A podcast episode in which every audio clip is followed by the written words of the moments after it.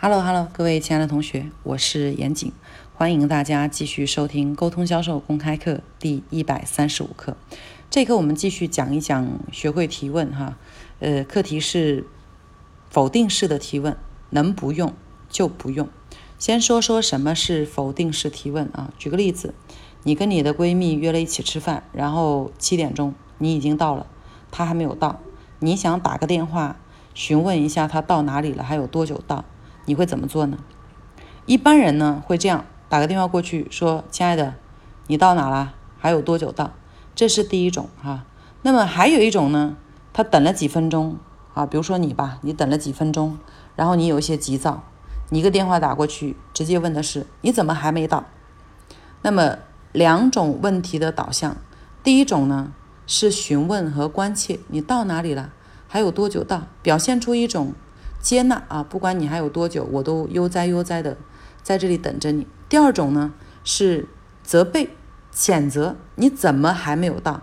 意思是说你应该要到了，可是你还没有到，哈，所以你做的不好，是一种否定。所以否定式提问呢，就是你传递了对对方行为的一种不认同的这样子的提问，叫做否定式提问。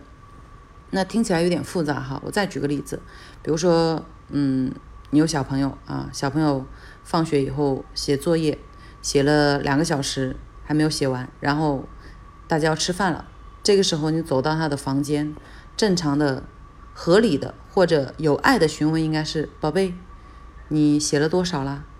还有多少没有写完？要不要吃完饭再写？这是第一种。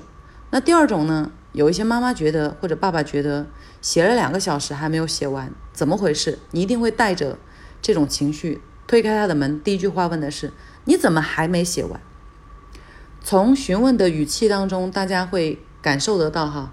第一种是一种包容和接纳，第二种否定是就是一种否定。这种否定式的询问呢，会带来两种不好的结果哈。第一种，你自己问完这个问题以后。对方听到了，觉得被指责，他会反抗，他会觉得说，我我我今天作业比较多啊，啊，或者像我们刚才说的那个吃饭的案例，我堵车啊，我没办法啊，好，这是对方会来反抗，对方一反抗，你们可能会起一些这个大的小的冲突嘛，哈。第二呢，对方心情会不好，因为被你否定了嘛，没有人喜欢被否定，他会觉得。嗯，我在努力，我在认真做这件事情，我也付出了。结果呢，我没有得到我应有的认同和理解。哈，每个人都希望得到的是自己所做的事情能够尽可能的得到理解。当不被理解的时候，一定是会沮丧的。所以否定式的问题呢，第一会让人心情不好，第二呢会让人跟你反抗。这个是在日常生活当中，在工作中也是一样。比如说你跟同事之间的交流。啊，你希望对方配合你一起完成某事，或者大家是一个项目组的，你要完成你的那部分内容，他要完成他那部分内容，你的已经完成了，可是他的呢进展还不是很顺利。那么，呃，好的询问呢，应该是，哎，还有多久才能完成啊？有没有需要我帮助的地方？这个是好的导向发现和导向发展的这样子的提问。那么不好的提问是，你怎么还没有完成？你到底要多久才能搞定？这个属于反问，属于责备哈。那么实际上呢，你用第二种问题，我们会觉得说是一种施压嘛？这种施压，希望通过它让对方能够更快完成嘛？可是科学研究表明，你越是向对方施压，可能对方的脑创造力会越低。最好的方法呢，是让他自己认知到自己现在要更努力的去做好这件事情，他才会更快的完成。啊，说的有点复杂哈，不知道大大家能不能理解这个点。总而言之呢，我们尽可能的去把一个导向否定的问题扔给别人。那么，怎么判定这个问题是不是一个否定式的问题呢？给大家举个例子哈，怎么判定这个问题是不是一个否定性的问题啊？那刚刚正好在录课的这个过程当中，我妈妈和那个我姐姐的女儿上来啊，到我到我家来做。那我妈妈。他有我家门的钥匙，所以呢，他开完门进来以后，第一时间呢就问了一下那个我姐姐的女儿，说钥匙有没有拔掉？就是呃，开门的是我的外甥女啊，那然后我的妈妈就问她说，钥匙有没有在开门之后拔掉啊？这个钥匙有没有拔掉？那外甥女就说没有。然后接着我妈妈就问了她一个问题：你怎么不拔掉呢？第二个问题就是一个否定式的问题，大家明白吗？就是我妈妈觉得她应该开完门就把钥匙拔下来，可是呢，她没有做这件事情。然后呢，问了这样一个问题，这个就属于。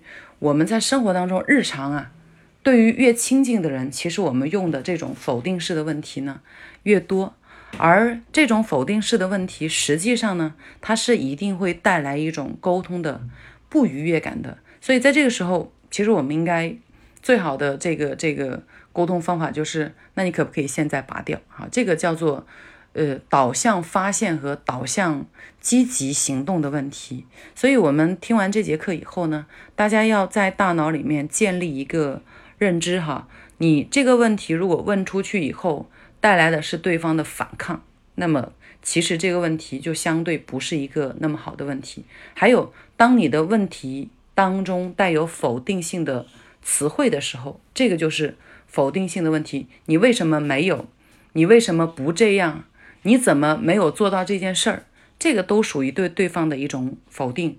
我们要把这种否定式的提问尽可能少，甚至基本上不要出现在我们的沟通过程当中，才有可能说让我们的沟通氛围更加的愉悦。那 OK，基本上还是需要大家去进行具体的。应用哈，因为所有的内容你听完以后，其实我们认为我们可能理解了，但实际上当你去应用的时候，大脑里面依然是原有的固定的这种表达关联。只有你说过一次哈，你的大脑才会建立新的关联。像我们之前讲高质量的倾听会让人变得聪明一样，高质量的倾听就是你认真的听了别人的内容，然后大脑进行了重新的信息整合。那么。嗯，我们对于新信息的这种接收的，应该说是，呃，也会让我们的大脑呢进行一些重新的连接。但是真正形成一种表达惯性呢，是一定要要去说几次的哈。所以，嗯，希望所有的人学有所获，学以致用，啊，实践出真知。最后，如果想要。呃，添加我的个人微信呢，请大家搜索二七八八二七九八幺幺。平时我不怎么常在线，能够去呃跟大家进行实时的互动哈，但是看到有价值的一些沟通内容，我还是会呃能够及时回复的。好，那我们今天的课程就到这里，明天见吧。